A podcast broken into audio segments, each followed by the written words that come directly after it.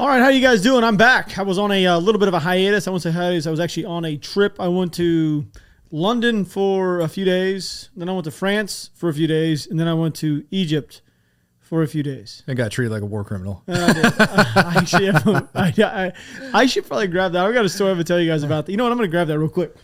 Okay, so this thing that you guys see right here, this is a normal drone. Okay, this is a DJI Mavic drone. I use it. I've used it for, I don't know, for a long time. I've had it for years. Now this thing also now has a really janky.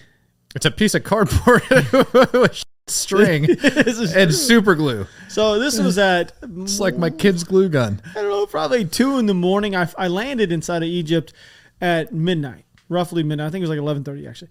Landed there, and come to find out, these are illegal inside of the country of Egypt. Apparently, it's due to terrorism, uh, or try to taper down or ta tamper down on terrorisms or terrorist acts of them looking at their military bases. Because for some odd reason, they also put them directly in the center of these cities, and they just have big walls. It's really kind of a terrible.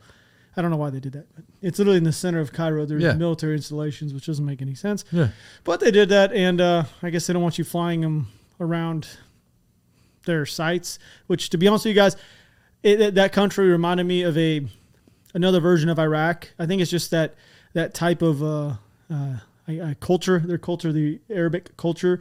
They're they're just they treat stuff like it's trash, literally. Like every streets are still full of trash. It's just the same kind of thing. At least people were nice. They weren't trying to kill me like inside of Iraq or Afghanistan. but uh, they did this. So this is the goofiest thing ever. I my wife had no understanding of of really this culture over there inside of uh, I guess you'd say the Middle East. She didn't really understand the way they treat women over there and how they're like the dogs are about the equivalent of a girl. Yeah, it was one of the first questions I asked you. Was like, how'd Cammy feel? she, she, she didn't really understand what it was like, and She's like, why is everybody ignoring me? no one, yeah, they didn't really want to acknowledge her or talk to her. But the thing was, is is this right here was cut off of a a piece of trash, random box that was just sitting in the middle of their TSA area, and they they, they questioned me for about three ish to four ish hours. I went to seven different offices, and I was having to have a conversation with with my with my police officer guy who was like I got to see every single bit of the Cairo airport. I got to go down inside of a tunnel system uh, to two different elevators, and there's there's the lack of security there is indescribable. Like I Sure. I cannot it it's you can bribe your way through anywhere, which I found that out at the very end. So I had to pay a bribe to actually get my drone back. Yeah. But I had to pay the their government uh, two hundred and ten dollars, which was Yeah. like five dollars our money, just to get my drone out of its really small little cage. But the guy, the, the the government official, and my little handler who was holding on to my passport, at the very end, they said, "You're going to take care of us, right?" And did this. I had to literally pay them to bribe them to get my stuff back. Did I ever tell you about me bribing the Ukrainian police force No, I- and having a like, yeah, I, I don't. I did not hear that story. really? No, I didn't hear that story. Oh, bro. Oh, it's so wild. I woke so I get woke up at like five o'clock in the morning, four o'clock in the morning. And we had just got these well, I we'll call them attachments. Okay. So we had just got these attachments over there. And apparently one of the dudes didn't have his international license or he had some problem, but he got in a car accident. Right. And this dude gets in a car accident probably, I don't know, a couple couple miles away from where we were staying. And they're like, yo, Matt, wake up. We need you. Like your Russian skills, go, go, go use them. Right. So go down to this intersection. They got this dude like in handcuffs in the back of a car. And I asked the cop, I'm like, dude, what the hell is going on? Like, what are you doing with my guy over here? You know, this is my buddy. What are you doing with him? He's like, oh, he, uh, he, it was really foggy out. Right. And he drove through an intersection and T-boned somebody. Not fast, at like 10 miles an hour, but they arrested him because he didn't have a license and they're questioning his paperwork and stuff. Right. And they're like, look, we're taking him back to the station. You're welcome to accompany if you want. I was like, cool, man, I'll be there. So I follow them all back to the police station and uh, I fill out a sworn statement for the guy, right? So I write out a sworn statement for this freaking dude. Uh, and they're like, all right, so we're keeping his ID and he's going to be in jail. It's like, what? No, no, he's not staying in jail. Like, you are not leaving this man in jail. And the cop's like, well, I'm about to get off duty. And I was like, come here, man, let me talk to you. So I pull him to the side and like run to the side. I'm like, look, bro, this guy isn't going to jail. Like, what do I got to do to make that happen? Like, I need your help if you're picking up what I'm putting down. Like, this guy is not going to jail, right? So this freaking cop goes, he checks his gun back into the armory, gets off duty, and then jumps into my car, pulls my pulls pulls our dude out. Like they didn't even put him in the jail cell, but like takes him and escorts us. Like proceeds to go downtown into the city and starts escorting us around from one government office to the next. Doesn't tell me. Shit, right? He doesn't tell me a, a freaking thing. Nothing. This cop is just going through and getting paperwork stamped and like going from office to office to office. And eventually we go into like this uh I, I don't know. We go into it like another building and this this dude's like, Yeah, just stand right here. I was like, All right. I'm standing there. They open the door and he's like, Yeah, we're gonna be next. It's like, okay. Again, doesn't tell me where we're at. And it didn't look like a courthouse. Right? Opens the door and we're standing before a judge with a court reporter, right? And this is like this is after like right after Russia invaded, you know what I mean? And this judge is like sitting there and he's pissed because he only wants Ukrainian spoke in the courtroom. I don't speak Ukrainian. I speak Russian. So the judge is yelling at me in Ukrainian. I don't understand it. The cop speaks Russian. And so when the judge would ask me a question, I could kind of get it. And I'd be like, yeah, but, and I would go to talk and he'd be like, don't speak that language in my courtroom and just starts going off on me. And so then the freaking cop would have to translate what the judge was saying to me. And then I would have to tell the cop, and then the cop would translate it to the judge in Ukrainian. Right. And eventually it just ends up being that the dude ran a stop sign, that that's what the judge was pissed that like our guy ran a stop sign and got in a car accident, charged, charged him like $20 fine. And then we left and then went around and paid all the different fines. Right. And so we go and we pay these different fines. And then the cop's like, hey, can you help me pick up groceries real quick and run them back to my apartment? No bullshit. So after doing all this wild, right? He's like, yo, we need to pick up groceries and run them back to my apartment. Take the dude on a grocery run, drop the shit off at his apartment. And then we go back to the police station where like our car's impounded at and uh, kick the support dude out of the car, be like, yo, go, and I'll meet you back at the place. You know what I mean? Kick him out the car. And I go to back away and I was driving a van and I go to back away and I run into a Ukrainian cop car, and I was just like, and I took off. I rolled out, and as I'm driving down the road, my cell phone rings, and it's like that same dude, and he's like, "Yo, Matt," he's like, "I." uh He's like, I need you to come back here. They arrested me again. I was like, for what? he's like, because you hit a cop car and drove away. I was like, Shh. Oh I was like, all right, man. So I go back to the police station, right? So I go back to the police station. I'm standing in the parking lot, and the guy's like, "This is bad. You just hit a cop car." And I was like, "Well, whose car did I hit?" And he's like, "You hit the chief's car." I was like, "You got to be." Shitty. He's like, "Nope. I'm gonna have to take you inside. We're gonna do paperwork." And I was like, "Look, dude, I'm not doing that." I was like, "Go get the chief." Like, and he's like, "What are you talking about?" I was like, "Look, man. Like, are you really that dumb?" I was like, "I'm an American. Look at where we're standing, and I'm speaking Russian. I work for the embassy. Go get your boss." And he goes and he gets his boss and he comes back out. And so, he, like, now I'm dealing with the chief and I'm like, yo, dude, I don't know how to tell you this. I don't have time to deal with this. I'll give you an insight on who I am, but I'm going to pay for the repairs and we're getting the out of here. And the guy's like, come with me. And we walk around the, we walk and we're still standing in the parking lot of the police station. And I was like, what are we doing? He's like, there's cameras everywhere. I was like, all right, cool. So we jump in a cop car and the dude like starts freaking hit me up for money. Right. I'm like, yeah, of course. I'm going to pay for the, like, how much is it? I end up paying like 500 bucks or whatever to this guy. And I end up pulling money out of my underwear, you know what I mean? And being like, here, this is the last like five bucks I've got. Take it or leave it, man. He's like, I'll take it. It's like, cool, we're out. After that, I had that dude on my payroll, and like it was, it was just fun. Like Ukrainian forces back then, they were crooked as. F- and you could away with a I'm lot. sure they're still the same a little bit. yeah, I'm, I'm sure it's still has changed. I mean, in certain areas, it's probably got a little bit better, but I mean, it's still considered a third world country. You know what I mean? There's- In certain parts, yeah, hundred percent. Maybe not Kiev. I wouldn't go third world. Not Kiev. I'm talking about out, outside of that, hundred percent. You so? I mean, some of the nah, like some of the villages. I mean, they're a little bit run down, but they still have like grocery. Like I can go in and buy groceries and no, shit like that. Like it's not There's like nothing there. That's what I'm saying. where. No, in all the areas that actually have conflict right now. Oh, those places are no. I'm, it's, I'm not it- talking about like I'm not talking about like the no. north. Those places that are in conflict are just hell. Some of the places on on inside of Kiev look a lot better than here in America in certain areas. sometimes, yeah. yeah. I was Yeah. like, I was looking at the McDonald's and the inside of the store. Big. I actually could pull the video up right now of of. we have a little bit of a mental health crisis here in America, but there's like a person inside of a Philadelphia store shoving cake all over her body when she's butt naked, and then it pans to like a grocery store in Kiev, and everybody's like nice, and there's like banana. it just looks really clean. You're like, wow, welcome to America. I am glad to be back. I will say this was a this was a bit of a, a, a fiasco, but I did pick up this. This is really cool. I did buy a bunch of World War II stuff. You're probably not going to find one of these or see one of these or touch one of these. Um, you might find uh, a non painted one, or I don't know. You may not be able to buy one, but I bought this. It's a Fourth Infantry Division um, helmet. I don't know if it was used on D-Day. I do know they landed on Utah Beach, so could have been. This helmet was found up in the northern region of Normandy. Um, usually, that would mean that the guy was killed that was carrying the helmet, or maybe he got a new new one. I would assume he probably didn't get a new one. blasted off his head. Yeah. we found again. Uh, well, it is what it is. But this was found. It does have the insert. It is pretty neat. It has some dents on the top. I paid too much money for this, but it's a piece of history you can't really replicate. I guess they can make fakes of it, but I know where I got it. I got it in Normandy at a at a shop. They it's it's kind of funny is the enlisted ones like this sell for double of the officers. What? Yep, officer ones were like I think it's like 13, 14, 1500 bucks, but these are like 3 grand.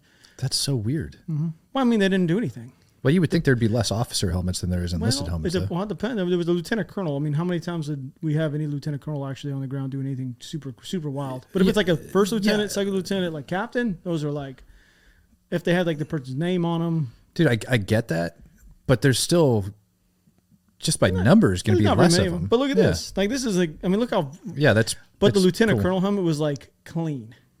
Like it looked like a person may have never worn it, Hmm. like sat inside their office or something or in their truck. But this, I mean, this thing's beat up. I think it's cool. But that's pretty much what I've been doing, traveling around Europe. I'm not going to be leaving again for a while, so you guys get to deal with me for a little bit. Now, I know you guys got a little bit irritated with Tardia while I was gone, Yeah, they did. which I find to be somewhat ironic because the whole point of this this show is to actually tell tell it how it is. You know, if the Ukrainians are, are losing or if they're a stalemate or if the Russians are winning a certain time, I've always been able to tell you guys, and I have. For the most part, I mean, I'll tell you guys, Ukrainians, we want we, I mean, we want the Ukrainians to win. I mean, him and I both, we, I mean, we don't want the Russians to win. That's not really the end goal, but me going out there claiming, and I've actually said this about the Russians as well, that the Ukrainians are winning. Okay, well, that would be somewhat naive to say because right now it's like the largest stalemate in the American government's even saying. Well, you had a clip you actually showed me earlier, Yeah. like them that was a DIA Yeah, the chief of staff of the DIA. stating that they're in a stalemate. I mean, you can't really say at that point that the Ukrainians are winning or the Russians are winning. In in all actualities, more or less, I would have. I'd like to go on a, on a limb here and say, the longer the war goes on, the better chance you can probably say the Russians are going to win because for multiple reasons. many Because they're just going to continue to improve their fighting positions. They're just going to continue to improve their defense. That that's it. And the longer they hold that terrain, the more claim they're going to try to put over it, just like they did with Crimea. Well, one of the hardest things I know that they're having an issue with right now is mined areas. Now, the reasons why these areas are so heavily mined and fortified is because they've had such a very long time to to to build up defenses in these areas, and that's why this the counteroffensive is going so slow. I think we're about what a month and some change into it. Now, I will say, someone and you actually noted that uh, I didn't think it was like D-Day. I and and you said depending on who the person is, I can understand. I can understand their opinion on D. Day. You know, like or, or their view saying it's more or less like D Day, but it's not. I mean, it's I- it's. at this point. I get it, but it's not. a little different. So, D Day history, it took us, we'll just say, three weeks or so to really cut the Germans off in the north. Now, there were certain areas like Carentan, which, if you guys have never been to Carentan, I've been there a few times. It is a city, and granted, the war was different, but it was, it was, it still took us five days to take that city. And the Germans held it like a mother. Like they really did. They and they actually had the Germans had a counteroffensive uh, a day after we took it, or maybe even that following morning or something like that. And we did fend it off, and that's what really put a huge hurt and hit Hitler, and we started pushing around. But mm-hmm. the same kind of thing you would expect to be happening inside of Ukraine, but it's not because they're having to deal with much more mined areas. And when they, I, I hope at some point they're going to push through one of these larger cities down in the southern region, which is more of a vast, open, rolling hill kind of ground. That the, maybe they'll push through after they get through all these mine fields and these dragon teeth, these layers of trenches, and all so on and so forth. And they'll aver- actually be able to do what we did in World War II and go and cut off either east or west and really cut off all the supply routes. That's what we did as Americans back in World War II. Right. But I think we also had tremendous leadership back then. My God. I, I don't know if you guys know a lot about the history of World War II, but the leadership, the choices they made was second to none. I don't, it really was. And I, un, unfortunately, I, I, I've spent way too much time studying World War II, and maybe it's just because I'm addicted to that, that period of time. Well, if, I mean, if the Ukrainian forces push out of Kherson and they, and they make it all the way over to Mariupol, and they get all the way over there, and they actually They're cut not, they're not going to be able to do that, though. and they cut Crimea off, and they keep that bridge shut down. If they keep the bridge shut down and they cut off the land bridge as well, then Mariupol's, or I'm sorry, then Crimea itself is cut off, and eventually those Russians are going to run out of steam in there.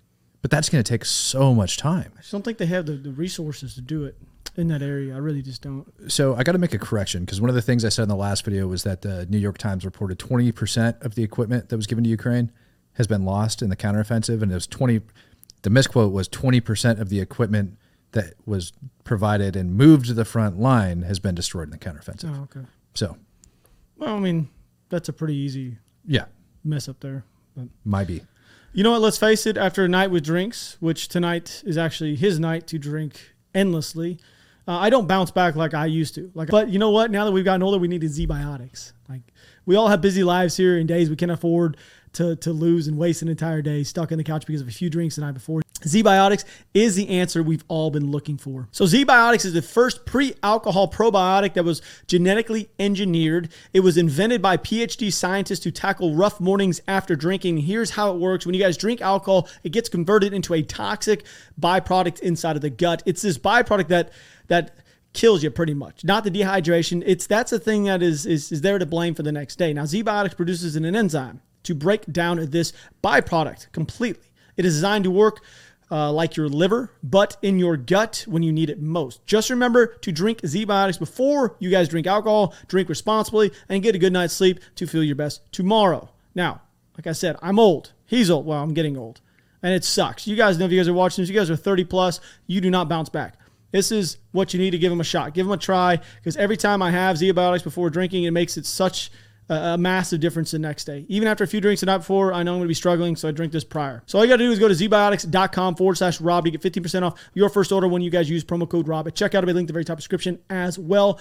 So go ahead, also sign up for their subscription using my code. You guys can stay prepared no matter the occasion. ZBiotics is backed by 100% money back guarantee. So if you guys are unsatisfied for any reason, they'll refund your money, no question asked. Remember to head over to zbiotics.com forward slash Rob and use code Rob at checkout to get 15% off. Thank you to ZBiotics for sponsoring this episode. Now, I didn't dive headfirst in this whole Girkin thing. Not a big fan of this guy. Never really showed his stuff on here because I think he's just.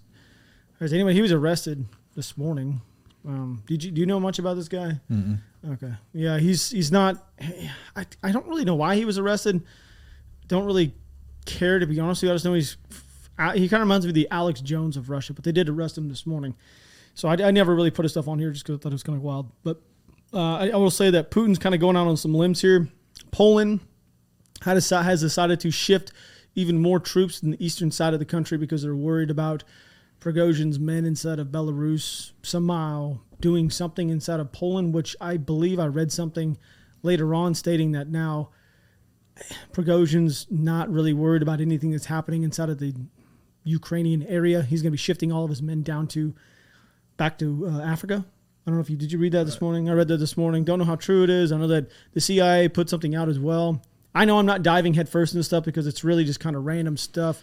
The the only good information I've seen as far as like what's happening in Poland is Putin talking about Poland essentially being a gift from from Stalin or something like that back in the day. But if you look at the terrain that's in between Poland and Belarus, or I'm sorry, uh, Poland and Lithuania, there's this small little territory that's within there, and it's called Kaliningrad. If I said that right, Kaliningrad.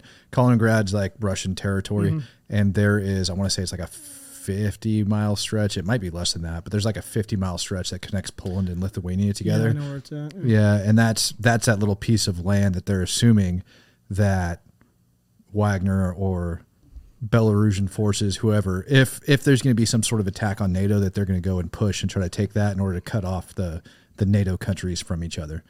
I don't know if that, that's I, I I don't know. And then you got the stuff in the Black Sea where Russia's claiming they're going to hit any or or or deem any transport vessel, I guess you would say, as a military target. Russia, don't Russia, see that being the smartest play. Russia was claiming that Ukraine was using uh, the grain deal in order to transport munitions and equipment. They might be. I don't know. Right now, the, know, the right? I counter mean, I the know. counter to that is Russia was inspecting all the cargo, but when you when you picture the amount of cargo ships that are going in and out, they're not opening every single box. They're not doing like No, that. I mean, they're I'm probably sure checking they- paperwork and They could be. I mean, who knows? More. I mean, Maybe we did some are. crazy stuff back in. I bring this up again. World War II. We did the same kind of stuff with the French. yeah. I mean, it, it just it is what it is. Uh, F-16s for Ukraine. People keep touting these things are going to happen this year.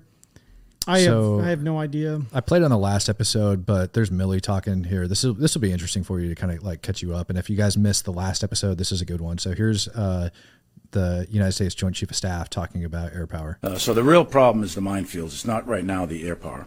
Uh, now, having said that, just do a quick math drill here. Uh, 10 F-16s are $2 billion.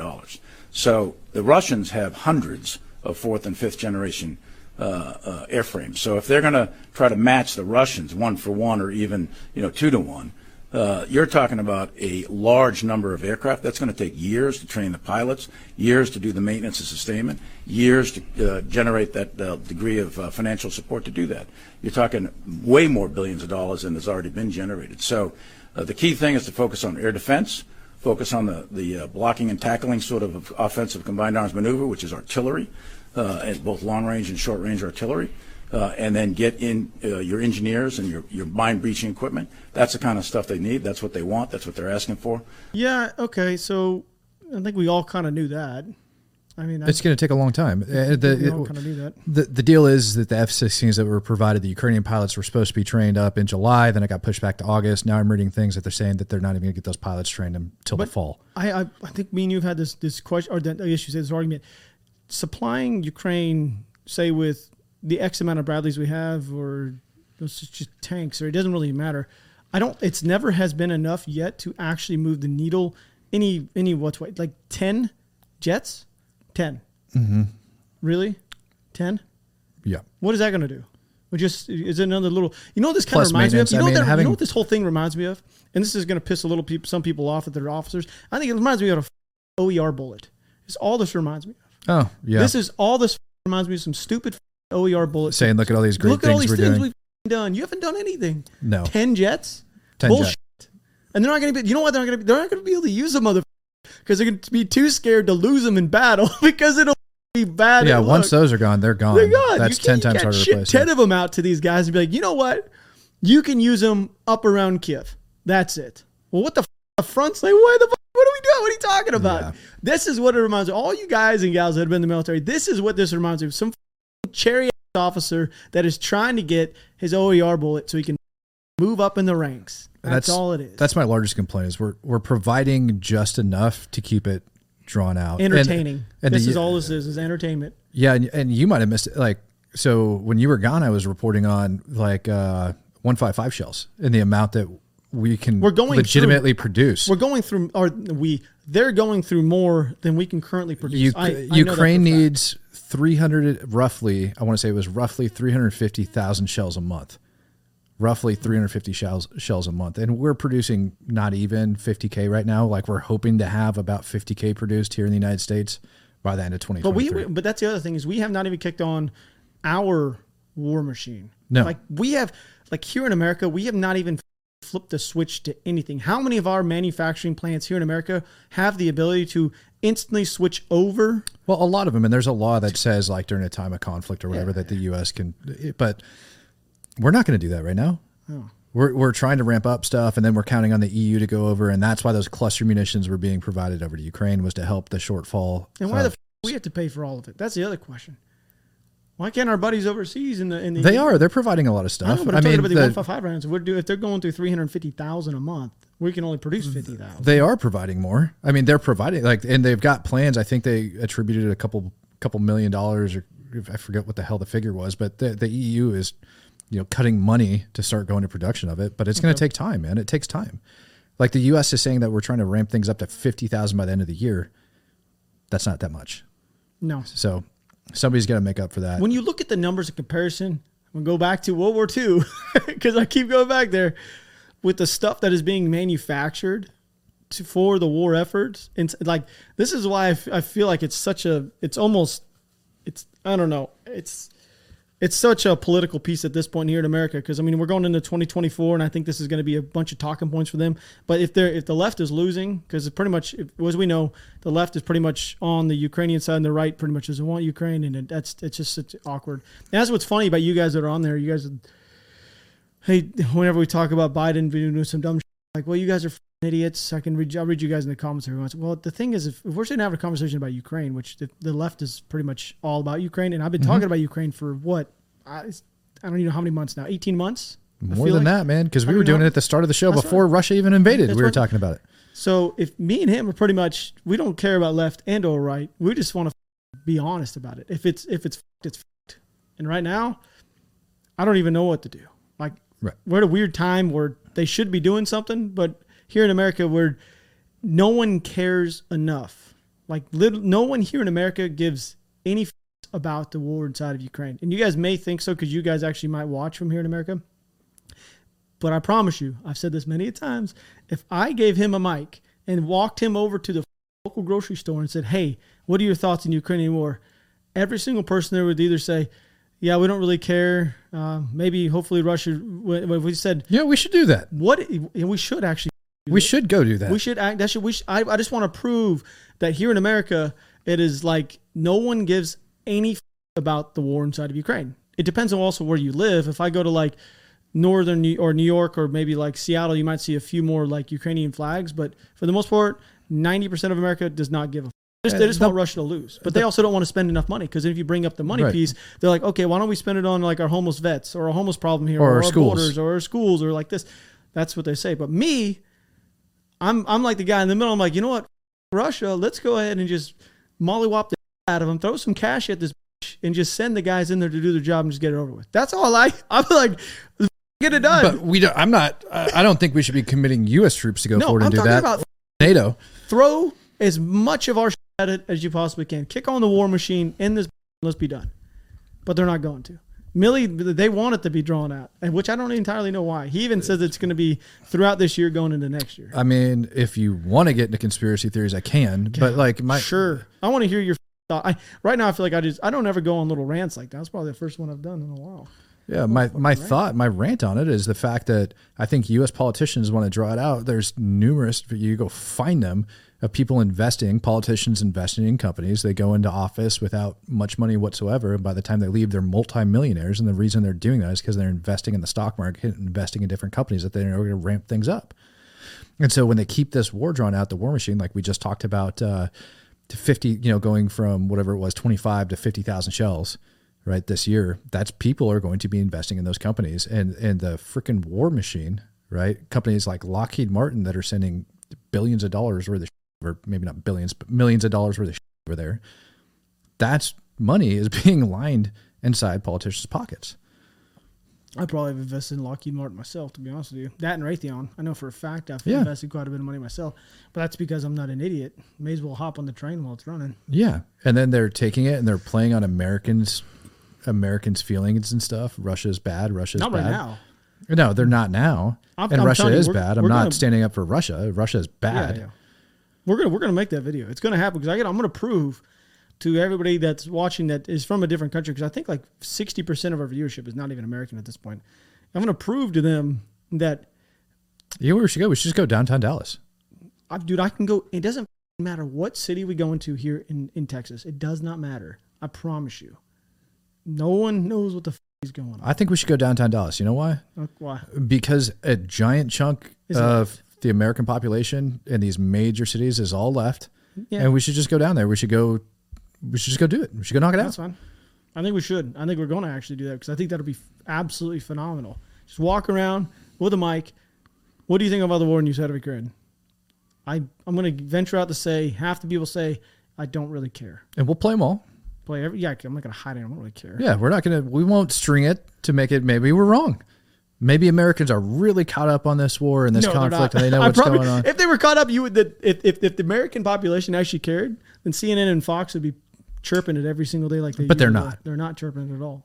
They're not. Most Americans probably don't even know what's going on. Has there been anything going on? That is the real question. Over the last 24 hours. So over the last 24 hours, Odessa's been hammered again overnight. Yes. Um, and it's not just military targets that they're going after. They're also going after the grain silos and things like that. So they're actually, Russia's, in my opinion, is screwing up pretty freaking bad because they're targeting uh, a bunch of grain silos and things like that. Um, other than that, there's also some reports of about 100,000 Russian troops that are amassing outside of um, Kupiansk, like over uh, behind the Russian lines. And Russia has actually started pushing forward up there. And they're about, I want to say it was like nine kilometers or so about nine clicks Yeah. to get in to get inside Kupiansk uh, from how far out they are, and they've amassed, and it was confirmed. by I want to say it was British intelligence, but they amassed about hundred thousand troops outside of there, and they're going to. The rumor is start pushing north towards Kharkiv. I don't, I don't know. I did, I did see that. I just don't know. Kharkiv was one of the more difficult areas for them to take at the very beginning of the war. I don't see that actually being a thing. I did see the, Well- I did see the report that, that's coming from the uh, what, EU or no, it's coming from. It's not ISW. It's somewhere. I think it might have been to Britain. Well, the thing is, is I don't think that they really care about sacking the city. I think that they know that Ukraine's focus is now going to be on the south and taking over Crimea. And if they send hundred thousand troops and start marching towards Kharkiv, that's a short distance from there to Kiev. Ukraine's going to have to divert a bunch of its forces up over there, and it's going to stall even further what's happening in the south. Hmm. Maybe. But does the Russians actually have enough forces to? Uh, I think Russia's pretty well. I don't want to say depleted, but they're they're. I mean, they're kind of stuck right now, in my opinion. They're firing a ton of their commanders. There's plenty of reports out there about Russian troops being hungry, left on the lines, things like that. But I think they're in a better position. I think they're in a much better position in order to do something like that. Personally, I got a photo I want to share with you. I guess we probably should share with everybody. Russia's else. Russia's still shooting. I want to say it's like like fifty thousand shells a month Really? Something like yeah, it's insane. Forty or fifty thousand shells a month is what they're still cranking out. Here, I'm I'm I'm gonna share this. The one that you guys see on screen. I want you to look at that. There's a lot of bad things happening in that one photo. Oh Yeah. yeah. Like Uh, he didn't. Who is that? Uh, Is that U.S. force? To be honest with you, no. It, it doesn't. If it is, it's the Marines, but I don't think it is. I know. I don't think it is actually. That's It- bad. Yeah, yeah. Good thing he's got a reserve because that main ain't gonna yeah, open. well, he's got a reserve. Yeah, that main. How long do you think it took him to realize that his main's not going to open? Probably about five seconds. I mean, you feel it the moment you Oh, jump yeah. out. Like just- you know that thing got pulled, so he's just gonna feel free fall at that point. Oh my! But his exit's horrible. I don't know. Oh, like oh his, God, exit exit's- sucks. What are you talking about? This He's not even a good paratrooper, so he probably won't figure it out for about ten, and by which he'll oh, be. Oh, it's definitely a, it's a different country. I see like Asian writing or something right here. oh God, Wow. yeah, he's in for a Hopefully he did pull his chute. lawn dart. Did I tell you I actually had a lawn dart in my class? No, Yeah, I did. Huh. I did. I had I had one guy from Puerto Rico, private, who just got in. He'd been in for like just got out of basic. wow. Yeah. I had a uh, I had a cigarette roll on my night jump. Like my whole, yeah, Really? my main yeah my main had a big cigarette roll that wasn't like coming undone, Oh, that's and a, little, uh, that's a little scary. yeah, on like my fifth jump, so it took me a while to figure it out. I was like, well, this sucks, and you know, sit there with it forever. and by the time I uh, by the time uh, everything like ended up popping open, um, I went I cut my freaking equipment, and the equipment I was so low to the ground by the time everything popped open. My equipment when I cut it, the line didn't even pull taut Oh, really? before it before it hit the ground. So I hit like a ton of shit. Mm. And I was just like, what the hell just happened to me? Like, what was that?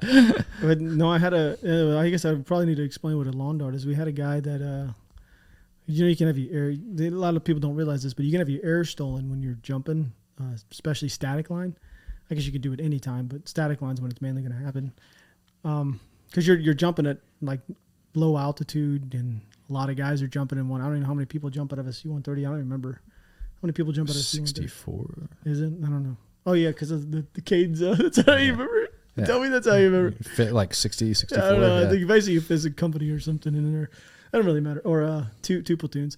Um. Anyway, so this kid jumped out. I call him a kid because he was uh, had his air stolen, which means basically if your parachute's here and you go over the top of somebody, this parachute's going to collapse and you're just going to fall. Anyway, apparently his parachute collapsed, and he went to go pull his reserve, and then he got wrapped up in his reserve, and nothing opened ever, and he just kept coming all the way down. That's horrible. Yeah, terrible way to die. And you know what's crazy is I had to sit inside the shoot house, or I think that's what it's called, right? Shoot house, for um like twelve or thirteen or fourteen hours. On my, you know, I just sit on your hands because they don't want you touching your equipment. So I literally just sat there. I don't My- think I had to do that.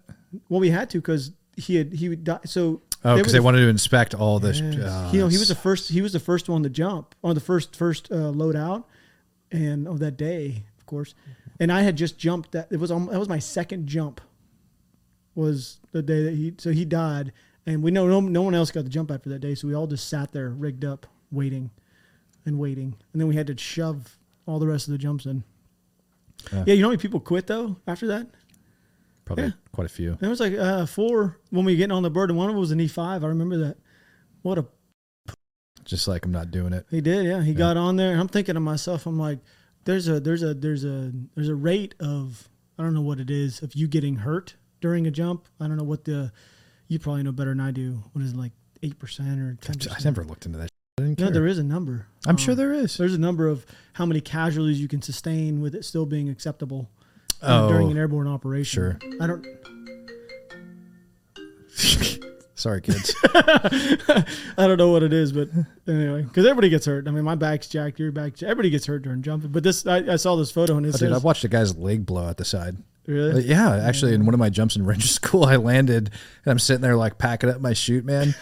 And this dude's coming down and his feet are spread worse than his. They're like this as he's going to land. I was like, bro, feet knees together, man. Like, I'm not yelling at him. I'm just watching this happen. The dude lands like 10 feet away and I just watch his leg blow out the side. I was like, oh. holy sh.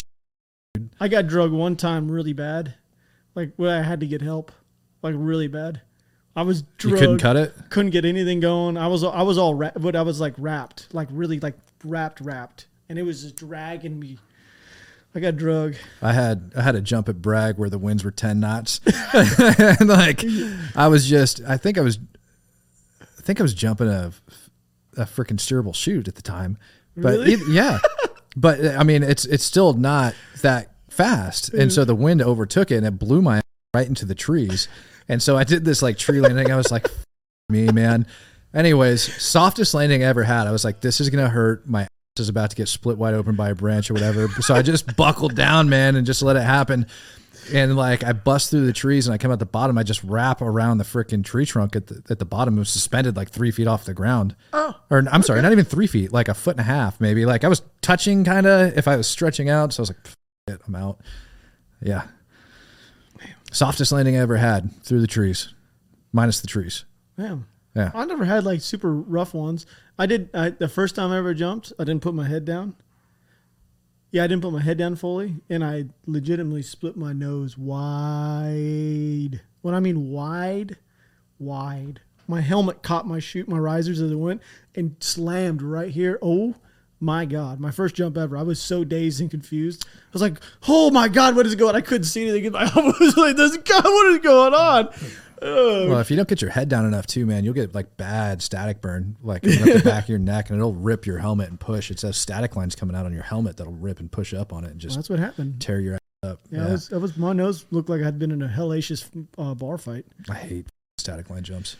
Uh, out of a freaking UH60 is like, in my opinion, some of the worst because you're just eating air the entire time, like on those banks and stuff, going up and around. Like, oh, dude, it's the worst. I've only jumped out on a rope. Never jumped out of one. Anyway, well, I hope you guys enjoyed this episode. We'll see you guys tomorrow. If you guys want some more stories, please let me know. Other than that, uh, yeah, we'll see you guys tomorrow or the next day. Do you love you guys? I'm out. Yeah, on Monday when we're when we're interviewing people in the street.